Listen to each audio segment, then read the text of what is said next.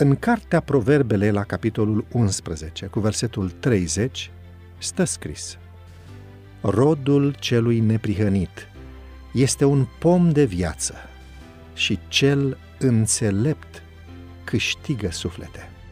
Acum câțiva ani am primit de la un cultivator un cadou ce conținea trei cactuși din Arizona. Am pus ghiveciul pe pervazul ferestrei din bucătărie împreună cu alte plante. De fiecare dată când udam acele plante, simțeam nevoia să ud și cactușii. Și chiar dacă instrucțiunile spuneau clar să fie udați cu câte o linguriță de apă o dată pe lună, câteodată le ofeream câte un mic bonus, gândindu-mă că vor fi foarte fericiți să primească puțină hidratare extra. Dar după câteva luni, unul dintre cactuși a început să se înconvoaie și să-și schimbe culoarea. Îl udasem prea mult și îl omoram din prea multă bunătate. Pentru a se dezvolta, un copil are nevoie de hrană, de apă și de adăpost, la fel ca plantele. Dar fiecare plantă are nevoie de cel mai bun sol, de fertilizator și de cea mai bună apă pentru a împlini toate nevoile speciale, pentru a crește și a înflori.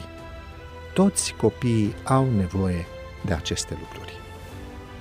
În primul rând, un copil are nevoie să crească într-o familie cu un simț puternic al eticii și al valorii. Aceste lucruri se observă în modul în care ne comportăm unii cu alții și reprezintă convingerile familiei. Acestea îi oferă copilului simțământul de siguranță de care are nevoie pentru a trece dincolo de durerea și de dezamăgirile vieții. Noi punem bazele vieții de rugăciune a copilului nostru prin obișnuința de a ne ruga împreună cu el în momente de bucurie sau de îngrijorare. În al doilea rând, un copil are nevoie de un sentiment de înrădăcinare și comuniune. Ritualurile familiale de închinare, slujbele bisericilor și participarea la evenimente speciale consolidează simțământul de apartenență al copilului.